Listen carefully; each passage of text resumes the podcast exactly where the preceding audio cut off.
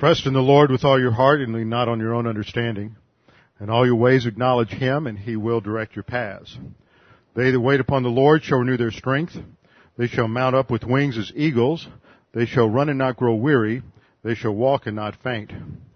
Fear thou not, for I am with thee. Be not dismayed, for I am thy God. I will strengthen thee, yea, I will help thee. Yea, I will uphold thee with the right hand of my righteousness. Be anxious for nothing, but in everything by prayer and supplication with thanksgiving.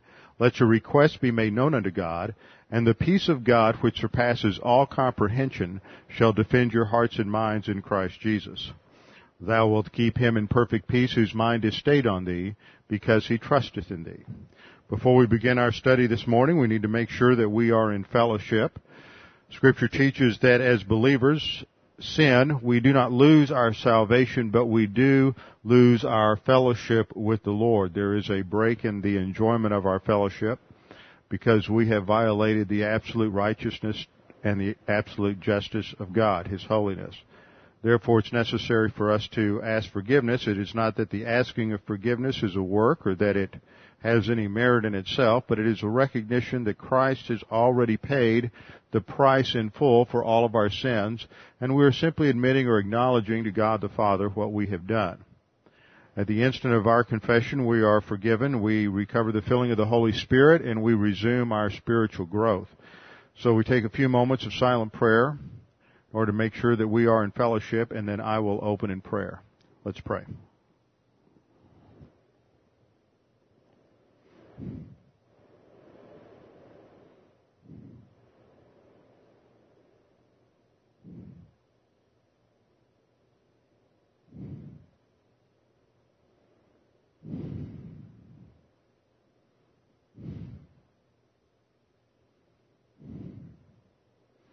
Father, we do thank you for this opportunity that we have each week to gather together to study your word. Thank you that we live in a nation that has guaranteed us the freedom in order to do this. We thank you for the protections that you continue to provide us as a nation. You continue to protect us from additional terrorist attacks and assaults, and we continue to pray for our leadership, our president, members of Congress, cabinet members, leaders of the military, leaders of various security agencies that are uh, involved in providing our protection. Father, we pray for those who are in the field, those who are at the front lines, those who are engaged in the initial line of protection and security, that you would give them wisdom and insight, and that you would uh, cause them to uh, notice the things they need to notice in order to foil the plots of those who would do us harm. Father, we realize that the greatest thing that we can do as believers is to pay attention to our own spiritual life. Scripture teaches that as goes the believer, so goes the nation.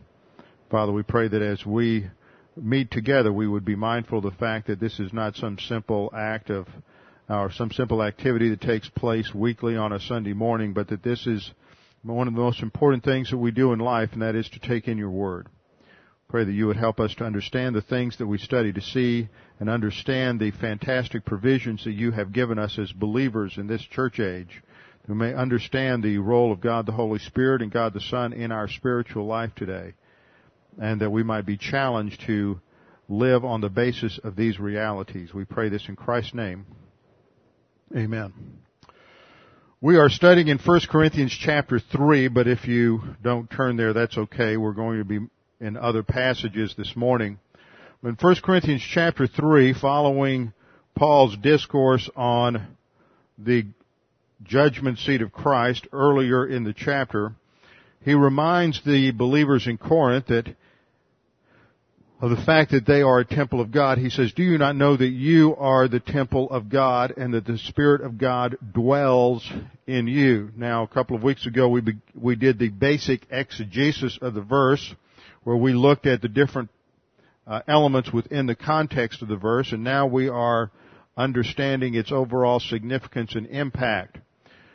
One of the major problems that you run into in this verse has to do with the second person plural pronoun here, which should be translated do you all or do y'all not know that y'all are the temple of God. Now that has led a number of translators to think that it is the body of Christ that is the temple of the Holy Spirit here, that it is the corporate body of the local church rather than each individual because Paul is using a second person plural pronoun here. However, having done extensive research in Paul's use of the second person plural pronoun, he generally uses that because he's addressing a group of people, yet he always uses that second person plural to emphasize individual realities and individual responsibilities.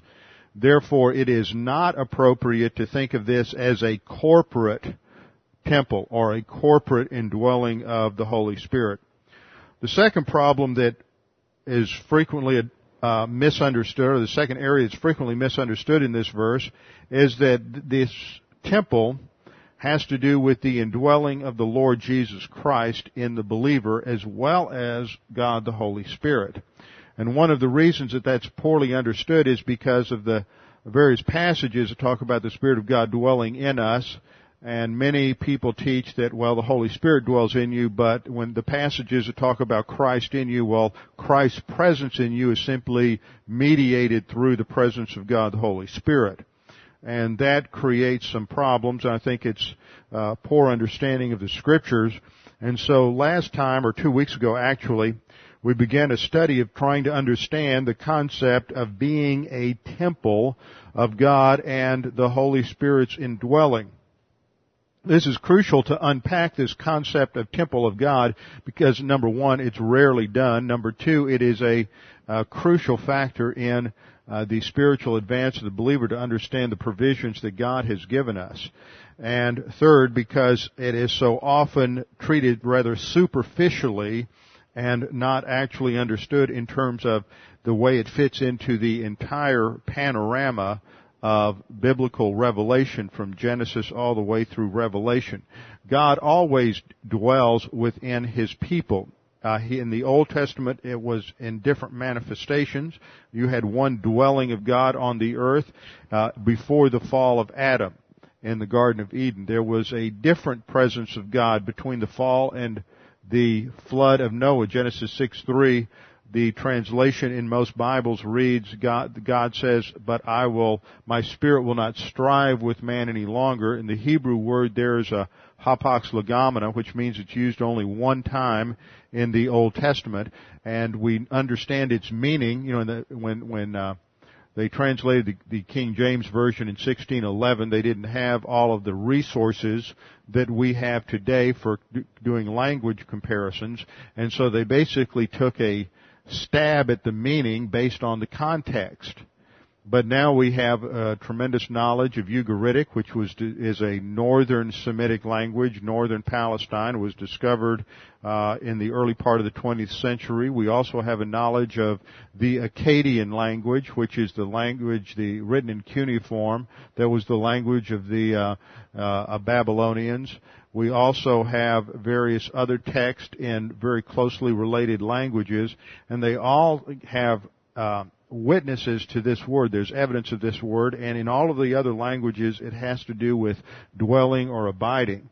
And so a better translation is that God says, by spirit will not dwell with man much longer, indicating that there was a continued presence of God on the earth up to the flood.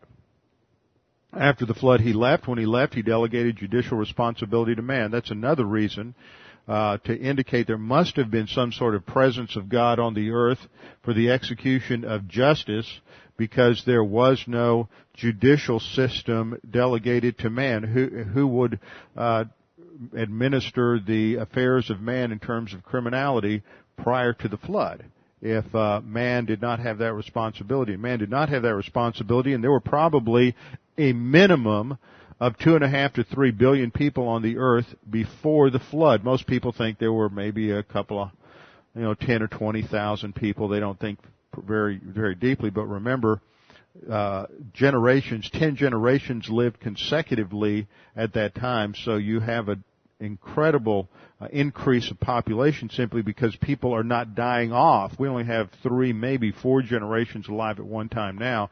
But if you go to 10 or 12 generations living concurrently, then the Earth's population, think of that, everybody who'd lived since the year 1050 was still alive. Think about that. People lived 900 to 950 years before the flood, so if everybody who had ever who had lived and was or who had, was born since the year 1050 or 1100 AD were still alive, the earth would be have a population of about 20 billion or 25 billion. So because of that, there was a large population on the earth. So God always has His presence on the earth. Then He left after the flood. He manifests Himself in various different ways through Abraham up to Mount Sinai. Then on Mount Sinai, Sinai there is a new revelation and manifestation of God, and He appears in a glory cloud and in the Old Testament, we saw that God's presence is almost always referred to in terms of the glory of the Lord, this, this presence of God, the pillar of fire at night, the pillar of the cloud during the day, that is evidenced as the glory cloud of the Lord. The rabbis during the intertestamental period between the Old and New Testament coined the phrase Shekinah from the Hebrew word shakan meaning to dwell. So this has to do with the dwelling of God with his people Israel. And the dwelling place, the location where the infinite omnipresent God localized himself was above the cherubim who sat on top or who stood on top of the Ark of the Covenant on the mercy seat. And we studied that last time, how the mercy seat was a picture of God's mercy, but inside the box, the ark, which is a term meaning box or casket, inside the box was located three items, the uh, table of the law, which indicated man's rebellion of God. He had broken God's law, violated what God had provided him in terms of commandments. Second, you had the uh, Aaron's staff, which had budded. A, a staff is usually made, for, made from a piece of dead wood and this staff uh, miraculously produced shoots and green growth in an episode where there was a rebellion against Aaron's leadership, and so God said, "Oh, okay, those of you who think you could do a better job than Aaron, uh, put your staffs in the in the tabernacle, and the next morning, the one that has produced new life." is the one whom I've chosen. So Aaron's staff produced new life, indicating that was God's chosen leadership, and that rod, that staff was placed in the ark in order to signify that Israel had rejected God's provision of leadership. There was also some samples of manna, God's provision of logistical grace and food while the uh, Jews were wandering in the wilderness because they had grumbled and complained about the manna. They wanted to go back to the leeks and garlics of Egypt. They uh, God had manna put in there because it indicated their rebellion against and rejection of His provision. So the three items inside the box represented man's sin. The mercy seat on top represented God's solution to sin, and it's that mercy seat where the high priest would bring the blood offering each year on the Day of Atonement, and he would place that bowl of blood on the uh, on top of the ark. and The two cherubim that looked down upon it represented God's holiness and justice, and that that is satisfied or propitiated by the sacrifice. And that was a picture of what Christ would do, as a foreshadowing of what Jesus Christ would do in providing full salvation for mankind on the cross, and that is the doctrine of propitiation. All of that is just background. We've seen that there is a presence of God. That presence was called the glory of the Lord, and that presence was also described as the Shekinah in later terms. So now we come to the point where we need to identify which member of the Godhead is present in that Shekinah cloud. Now we're building this case slowly but surely. Next time we will be uh, looking at how this relates to the temple ministry here of God the Holy Spirit in 316. But we have to have all of this background. All, because when you get a phrase like temple of God in the New Testament, you must understand that on the basis of everything that's said about temple in the Old Testament, because that's the frame of reference, not the temple in Greek society, not the temple in pagan religions, but temple as it was manifested in the Old Testament. So this morning we're going to cover the doctrine that Jesus Christ is the Shekinah glory of the Old Testament. That Jesus Christ is the Shekinah glory of the Old Testament. The person of the Godhead represented in the glory cloud was not God the Father and it was not God the Holy Spirit. It was the second person of the Trinity, Jesus Christ, whose role and responsibility within the Godhead is to reveal the Godhead.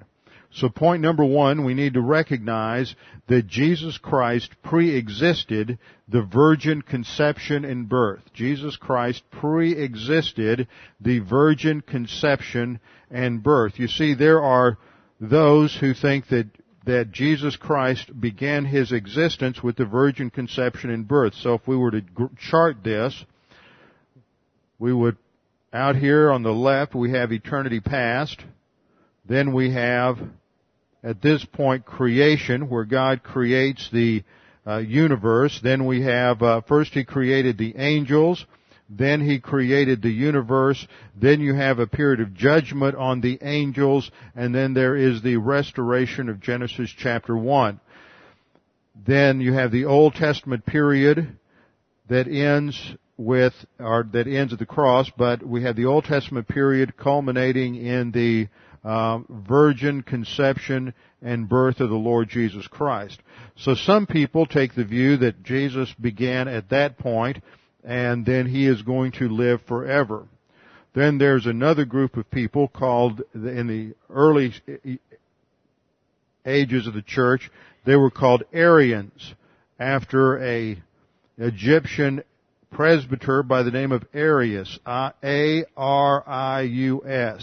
And they were called Arians, those who followed him, and they believed that while God the Father is eternal, and that Jesus Christ clearly pre-existed the virgin conception and birth, but He's not eternal. He is created at some time in eternity past, and, but He is not eternal, and that He then becomes uh, incarnate at the virgin conception and birth.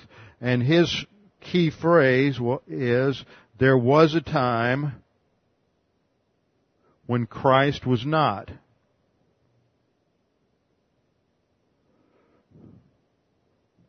Now, folks today who believe this same heresy are called Jehovah's Witnesses. It's the same thing. there's nothing new under the sun, as Solomon observed. And Arianism was condemned in uh, 325 AD at the Council of Nicaea.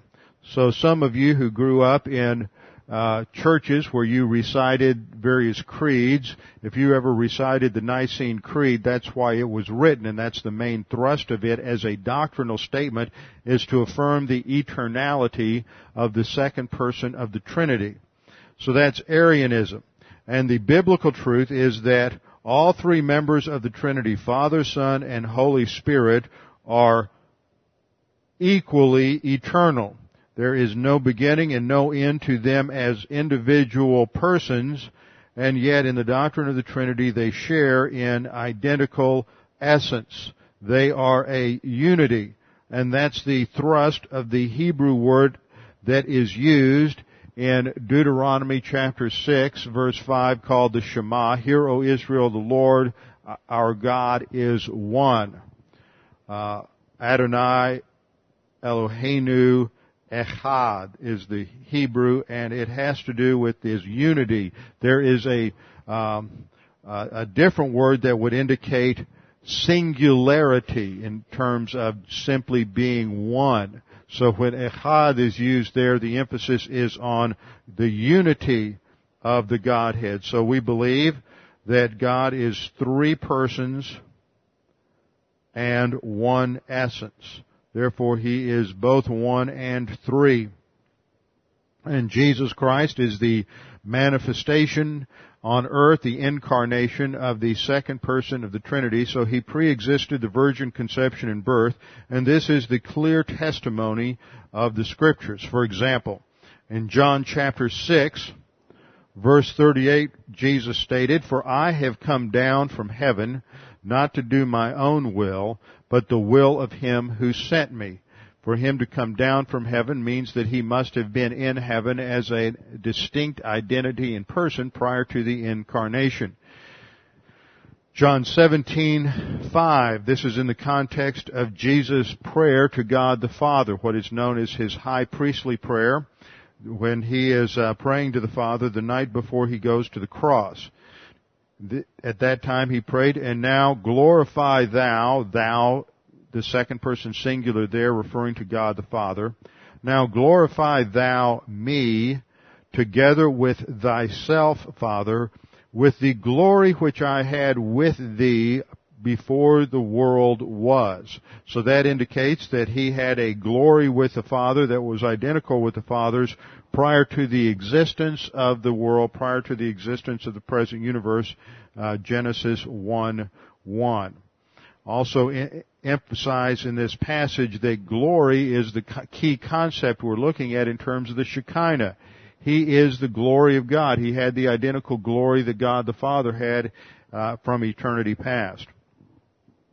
Then in verse 24 of John 17, he goes on to say in that prayer, Father, I desire that they, that is the disciples and those who would come to know Jesus Christ as their Savior as a result of the witness of the apostles, I desire that they also, whom thou hast given me, be with me where I am in order that they may behold my glory which thou hast given me, for thou didst love me before the foundation of the world. So this again affirms that, that Jesus Christ believed and knew that he had existed prior to the creation of the world and had this glory from the Father. Now, this brings up an interesting dimension of this argument, and that is the relationship between God the Father, God the Son, and God the Holy Spirit in terms of their function. What theologians call the economic function of the Trinity as opposed to their essential function. See, essence has to do with the concept of essential function. Economic has to do with their, their, their role, what they do. God the Father, God the Son, and God the Holy Spirit are identical in essence. They, there is nothing that the Father has that the Son lacks. There is nothing that the Spirit has that the Father and the Son uh, lack. There is nothing that the Father and the Son have that the Spirit lacks. They have equal they are equally omniscient. They equally know all things. They are equally omnipresent. They are equally omnipotent. They are equally immutable. There is nothing that changes in Father, Son, and Holy Spirit. Therefore, they do not grow or increase in power, in knowledge, or anything else. It is eternal and infinite. Yet they have distinct roles, roles that are assigned within the Trinity. That is what Jesus means in this verse when he says that this glory is that which God has given to him. God the Father is always viewed as the ultimate authority inside the uh, inside the Trinity. He is the ultimate, he has the same glory that the Father had from eternity past, but it is derived from the Father not because he is a creature, but in terms of his role or function. terms of his role or function. Another verse that has to do with the eternality of Christ and his pre-existence, but prior to the virgin conception and birth. is found in John chapter 1, two verses actually, John 1:15, where we read John, that is John the Baptist. John bore witness of him and cried out saying, This was he of whom I said, He who comes after me, that is temporally the one who follows me in time, has a higher rank than I, for he existed before me. Now if you go back and you really read the birth accounts of, of uh, John the Baptist in Luke 1 and Luke 2, and the account of Jesus' birth, you know that John is about six months older than Jesus. So when John says he existed before me, even though John the Baptist is six months older in time than Jesus, he is making a statement that Jesus Christ existed before uh, John the Baptist was even conceived. So again, there is an affirmation that uh, Jesus is eternal. Then we have the key statement in John 1:18 that no man has seen God at any time. No man has seen God at any time. This is reaffirmed in several other passages in the New Testament that if no one has seen God at any time, then who was it that Adam and Eve spent time with in the Garden of Eden? Who was it that Noah talked with? Who was it that Enoch walked with in Genesis chapter 5? Who was it that Abraham had dinner with in Genesis chapter uh, 13, Genesis chapter 15? Who is it that, that Moses spoke with uh, on Mount Sinai? Who was it that um, appeared in the Old Testament. Who was it that was with Shadrach, Meshach, and Abednego inside the fiery furnace? wasn't God the Father because this is clearly states no man has seen God the Father at any time. The only begotten God, this is a title for Jesus Christ as referring to his role within the Trinity. The only begotten God who is in the bosom of the Father, he has explained him. So this passage defines the role of the second person of the Trinity, and that is that it is by looking at Jesus Christ that we are able to know and understand God the Father. So that is only true if Jesus is eternal as the Father is eternal and has been with him prior to the virgin conception and birth. Colossians 1:16 we read, "For by him all things were created, both in the heavens and on earth, visible and invisible, whether thrones or dominions or rulers or authorities, all things have been created by him and for him. And there we see that he created all things, so he, he is the one who actually did the creation. God the Father is the one who planned it and designed it. God the Son is the uh, building contractor. He's the one who did the actual work of constructing the universe. And then it is God the Holy Spirit's role to reveal uh, information about God the Father and God the Son. So in Colossians 1:16 and 17 we have another affirmation from Paul that Jesus Christ pre-existed the virgin conception and birth. So that's simply point 1 with attendant scriptures. Now point 2, we know that in the Old Testament Isaiah's vision in Isaiah chapter 6 that Isaiah had a vision of God where he hears the seraphim singing holy holy holy Lord God Almighty. Am I not on the screen? Okay where we see uh, Isaiah has a is before God. It's not God the Father, but we know from um, John, uh, or excuse me, we know from uh, the Gospel of John that Isaiah's vision was a vision of the pre-incarnate Christ. So our first point, Jesus Christ pre-existed the virgin conception and birth. And then second point, Isaiah's vision in the Old Testament, which was dated in the 7th century BC, is equated to a vision of the pre-incarnate Christ. And the passage on this is found in John chapter 12, verses 37 to 41.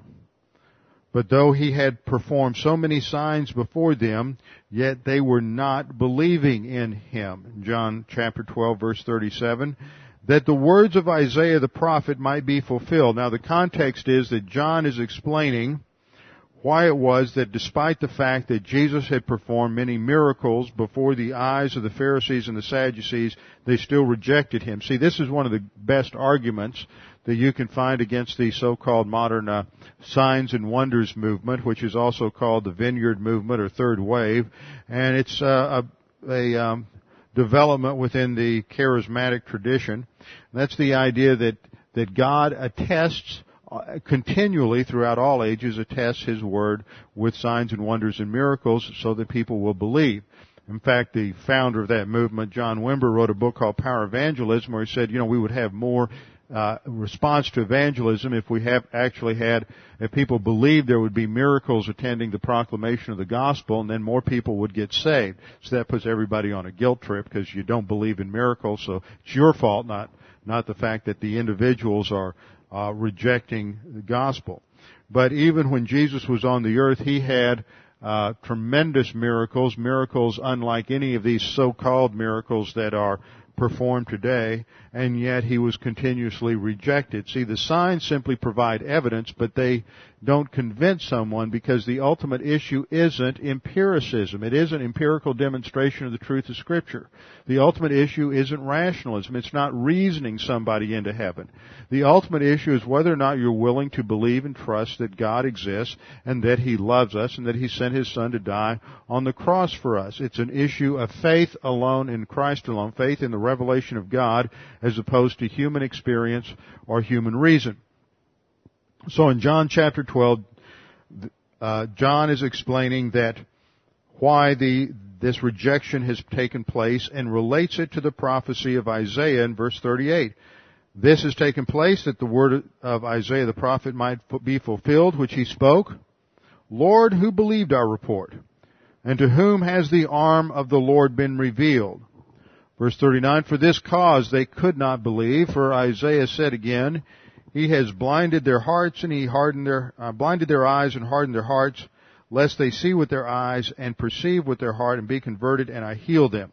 Verse 41, These things Isaiah said because he saw his glory. Isaiah saw the glory of Jesus Christ in Isaiah chapter 6. That is a vision of the pre-incarnate Christ, not God the Father. So once again we know that Jesus Christ pre-existed the virgin conception and birth, and point to Isaiah's vision is equated to a vision of the pre-incarnate Christ.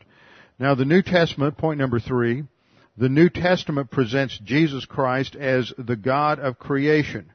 Jesus Christ is presented as the God of creation in several passages. Uh, let's turn and look in, in your Bible to John chapter 1, verses 1 through 3. John 1, 1 through 3. There John writes, in the beginning was the Word, and when he uses that phrase, in the beginning, he is specifically alluding back to Genesis chapter 1 verse 1, which begins in the beginning, God created the heavens and the earth. So he begins in the beginning, was the word using an imperfect tense verb in the Greek which implies continuous existence in past time. So by saying in the beginning, that's a point in time, we could put it on a timeline like this. At some point you have eternity where there is no time, and time begins at a, at a particular point, so we'll draw a dot here for that point in time, and that's the beginning. Genesis 1-1, when God creates the space-time universe. And what John is saying is at that point in time, Jesus Christ, the Logos, was. That is, He continuously existed in past time.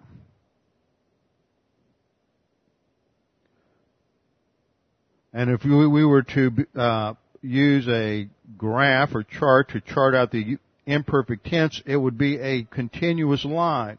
So we see that when space-time created, John says Jesus Christ, the second person of the Trinity, was already in existence and continued to exist. In the beginning was the Logos, and the Logos was with God, and the Logos was God, the most clear affirmation of the full deity of Jesus Christ in the scriptures. The Logos was God, fully equal to God.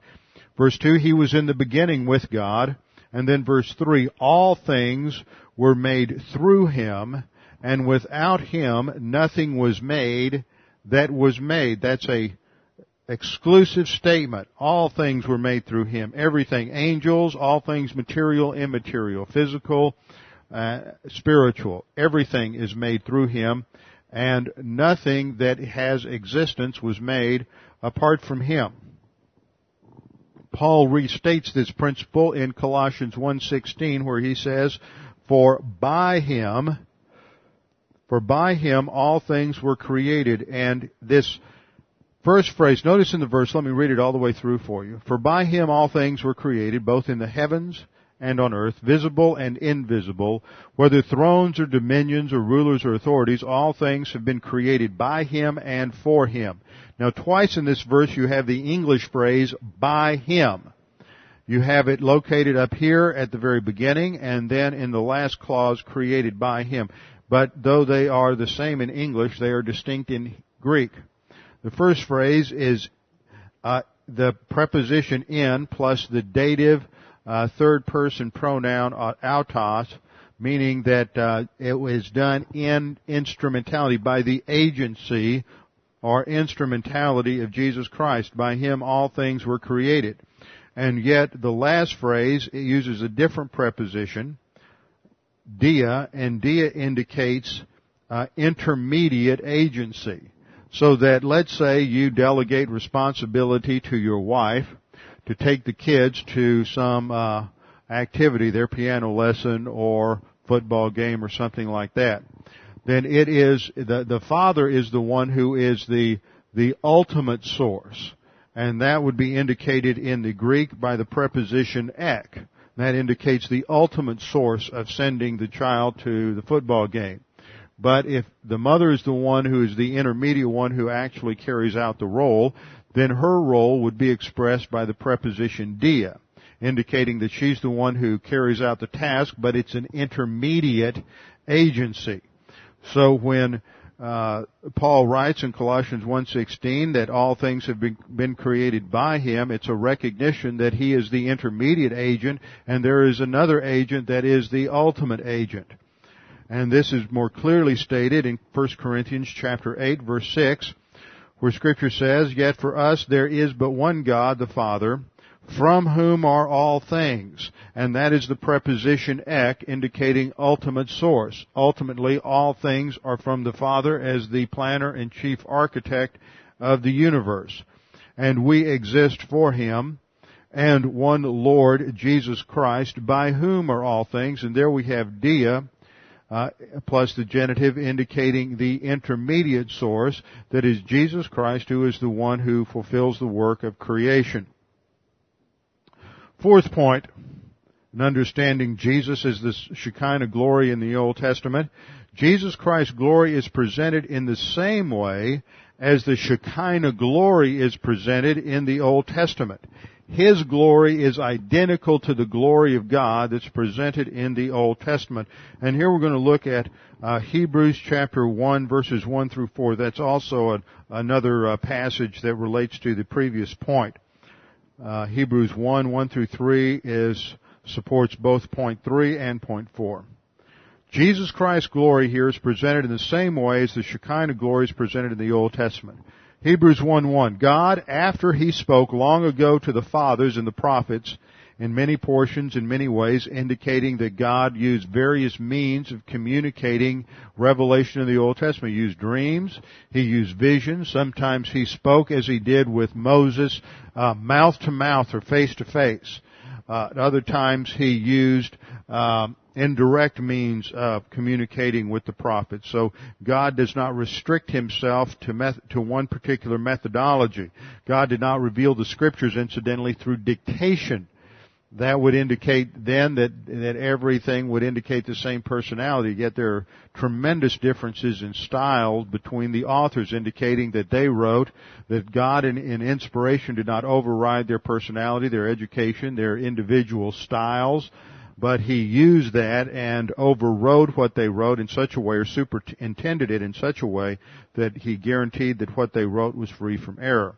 So God spoke long ago to the fathers, that's the Old Testament writers, to the, or, or excuse me, to the fathers, that is the Old Testament leaders, uh, in the prophets in many portions in many ways. In these last days, that is a term that reveal, refers to the entire uh, church age and goes on into uh, the millennial time. Very broad term. It is not a technical term for the end of the church age. Uh, Hebrews 1, 2, in these last days, He has spoken to us in His Son. So His Son is the revelation of Himself. That takes us back to uh, John chapter 1 verse 18 that Jesus Christ is the one who has explained the Father. In these last days he has spoken to us in his Son whom he appointed heir of all things through whom also he made the world. There's our creation statement again.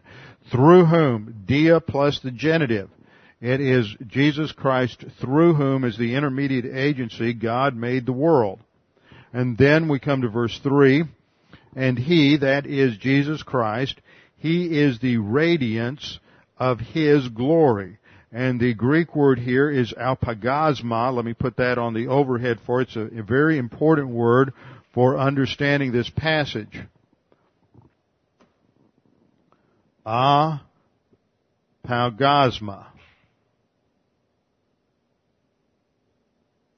And A-P-A-U-G-A-S-M-A. And it has to do with a, uh, almost like an explosion. You see, we just had 4th of July and you go out and watch a fireworks display and you see some of these uh, pyrotechnics explode and it's just a brilliant flash. And that's what it's like. It's the flashing forth. It is the, uh, in, in that sense, it would be a visible expression uh, of, radiance, and it's a, a powerful image that uh, the writer of Hebrews uses here. That Jesus Christ is the uh, flashing forth. He is the he is the radiance of His glory. So He is the visible expression of the glory of God. So here we have a clear affirmation that it is Jesus Christ who is that flashing forth, that radiance, that expression of God's glory and the exact representation. And there we have a word that's familiar to you in an English transliteration, hypostaseos, from which we get the word uh, hypostatic. And hypostasis has to do with a uh, individual existence. He is the exact representation of of God. So he is identical to God in his uh, nature, which is the Greek word here, character, which is where we get our English word character, having to do with his essence. He is the uh, visible expression of the essence of God. And Jesus Christ upholds all things by the word of his power. So the fourth point demonstrates that in the New Testament, Jesus Christ's glory is presented in the same way as the Shekinah glory in the Old Testament. Now the fifth point, Isaiah ties these concepts together in the Old Testament.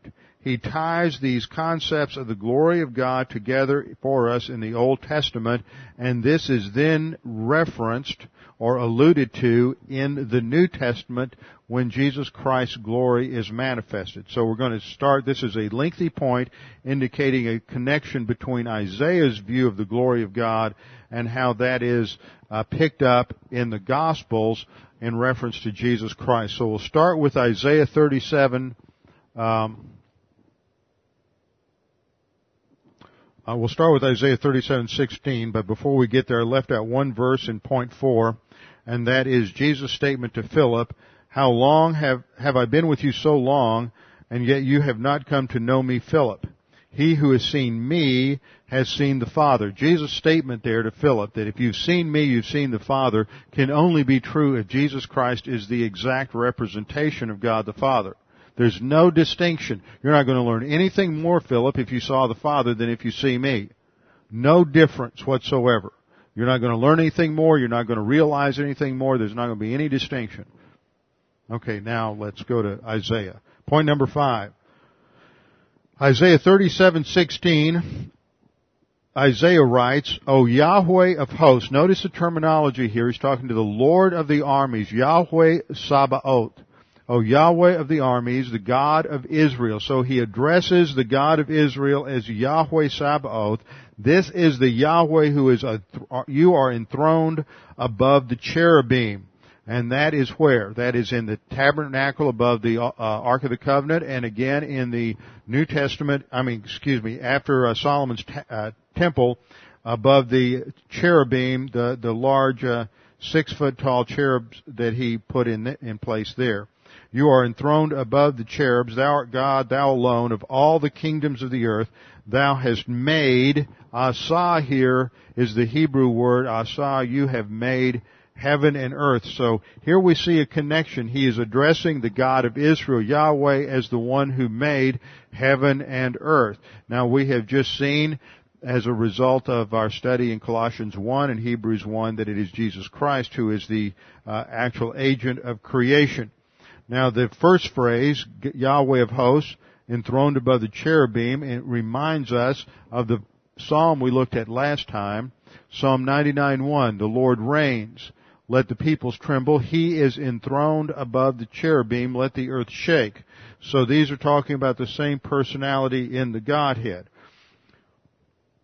Now this kind of idea is tied, picked up and tied together in a couple of fascinating statements surrounding the birth of our Lord Jesus Christ in Luke. So turn with me over to Luke chapter 1. Luke chapter 1 verse 68, and this is the statement of the father of John the Baptist regarding the, the role of his son. Now, remember, his father is Zechariah uh, Zacharias, and Zechariah was a high priest, or excuse me, a priest, whose lot came to take care of the sacrifices in the uh, in the temple. And when he goes in, he is going to have an angel announce to him that his wife is going to be pregnant. Now, Zechariah and his wife, were, Elizabeth, were aged, and she's beyond the uh, birth, uh, uh, uh, the age where a woman would give birth.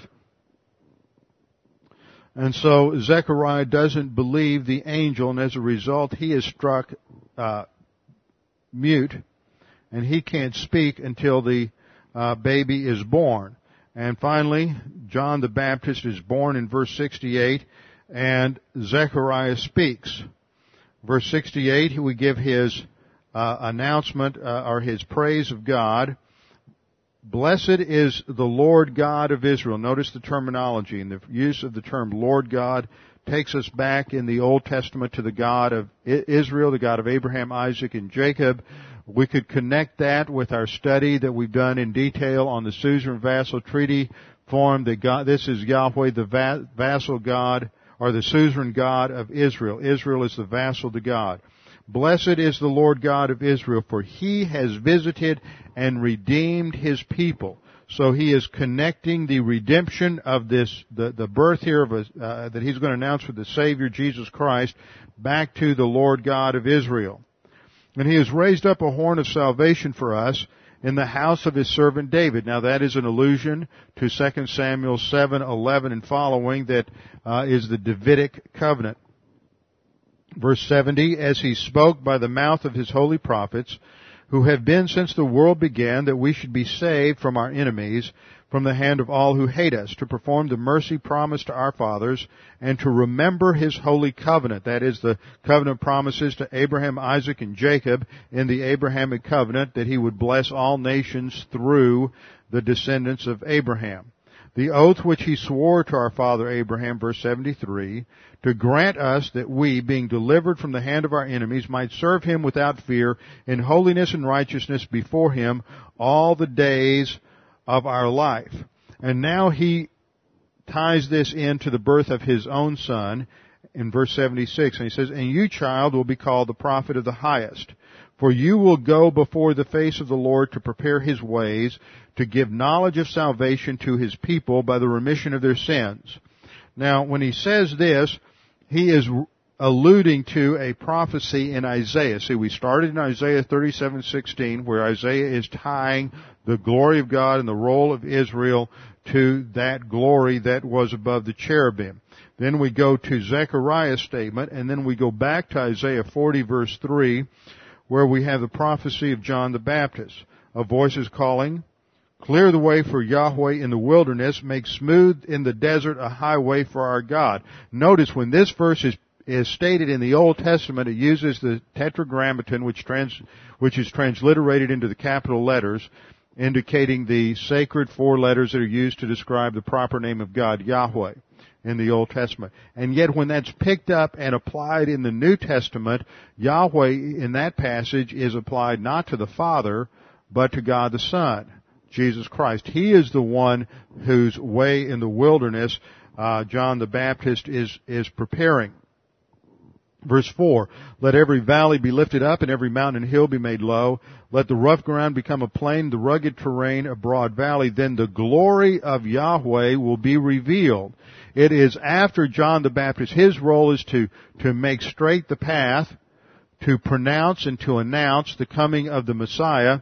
And when he comes, what are we told? Then the glory of the Lord will be revealed. Now in the Old Testament, the term glory of the Lord referred to what? Referred to the glory cloud in the tabernacle and in the temple. So here there is a direct connection between the glory of the Lord as Isaiah announces it and as it is realized and understood in the New Testament with the manifestation of the incarnation of Jesus Christ. Then the glory of the Lord will be revealed and all flesh will see it together for the mouth of the Lord has spoken. This same kind of thing is reiterated again just a chapter later in Luke, in Luke chapter 2 verse 32, when the infant Jesus is being presented after eight days according to the law of Moses.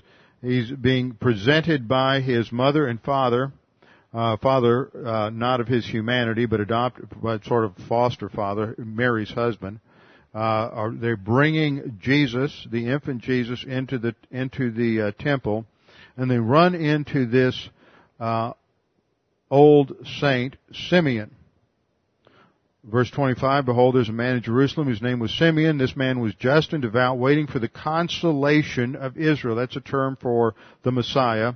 The Holy Spirit was appointed upon him, and it had been revealed to him by the Holy Spirit that he would not see death before he had seen the Lord's Messiah.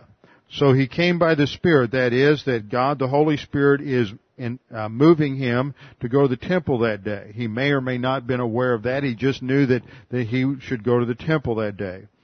And then he saw the, the baby, verse uh, 27. So he came by the Spirit into the temple. When the parents brought in the child Jesus to do for him according to the custom of the law, he took him up in his arms and blessed God and said, Lord, now you are letting your servant depart in peace according to your word, for my eyes have seen your salvation, which you have prepared before the face of all the peoples, a light to bring revelation to the Gentiles and the glory of your people Israel.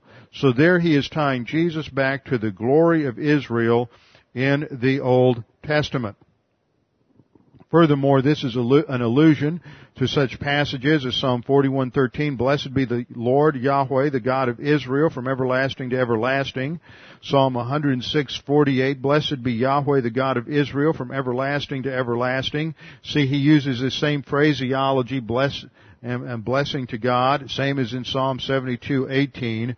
And then there is the connection to Jesus as the light and glory of Israel through him the promise would be fulfilled. And this is seen in such passages as Isaiah 46:13, where God says, "I bring near my righteousness; it is not far off. My salvation will not delay, and I will grant salvation in Zion and my glory for Israel." Then in Isaiah 60 verses 1 and 2, or 1 through 3, Arise, shine, for your light has come, and the glory of Yahweh has, rise, has risen upon you. For behold, darkness will cover the earth, and deep darkness the peoples, but the Lord will rise upon you, and His glory will appear upon you, and nations will come to your light, and kings to the brightness of your rising. In these verses we see that it is God's glory that's related to His light, and it is that light that attracts the nations, and that of course is the Lord Jesus Christ. Now, point number six, Paul uses several Old Testament passages which use the Greek word kurios, Lord, for Yahweh in order to refer to Jesus as Yahweh. For example, in Romans 10:13 we read, "Whoever will call upon the name of the Lord will be saved." The term kurios is used there for Lord. But that's a quote from Joel 2:32, which reads, in the Hebrew, it will come about that whoever calls on the name of Yahweh will be delivered. So Paul takes that term Yahweh and converts it to kurios and applies it to the Lord Jesus Christ in Romans 10:13. Then again in Philippians 2:10, we're told that at the name of Jesus every knee should bow of those who are in heaven and on earth and under the earth, and this is a reference to Isaiah 45:21 where we read, "Declare and set forth your case, Indeed, let them consult together who has announced this from old, who has long since declared it. Is it not I, the Lord? And there is no other God besides me, a righteous God and a Savior. There is none except me. Verse 23. I have sworn by myself, the word has gone forth from my mouth in righteousness and will not turn back, that to me every knee will bow, every tongue will swear allegiance. So God's statement, the statement in Isaiah 45 is not from God the Father speaking, but is the glory of Israel speaking, who is then identified by Paul as the Lord Jesus Christ. Then we have point number seven, uh, connection between key verses in the New Testament indicating that Jesus is this glory of the Old Testament. John 1:18 we've seen already that no one has seen God at any time, but it's the only begotten God who's explained him. Then in 1 John 4:12, a passage that we're going to uh, come close to in the second hour.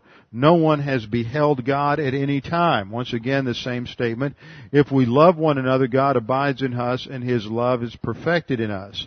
John 14:9 Jesus said, "Have I been so long with you and yet you have not come to know me, Philip? You know me, you know the Father." And in John 14:10, do you not believe that I am in the Father, the Father is in me? The words that I say to you, I do not speak on my own initiative, but the Father abiding in me does his work. Conclusion, point number eight, Jesus Christ is equal to the Lord of glory in the Old Testament. In fact, in John 1.14, which says that the Word became flesh and dwelt among us, the Greek word for dwelling there is not the word abiding which you're used to. It's not the word oikeo or a form of it that we have with the Holy Spirit. It's the Greek word skene, which is actually a transliteration from the Hebrew word shekinah. And notice when Shekinah begins with a SH sound in English, but this represents one letter in Hebrew called a sheen. And that is pronounced uh, as SH.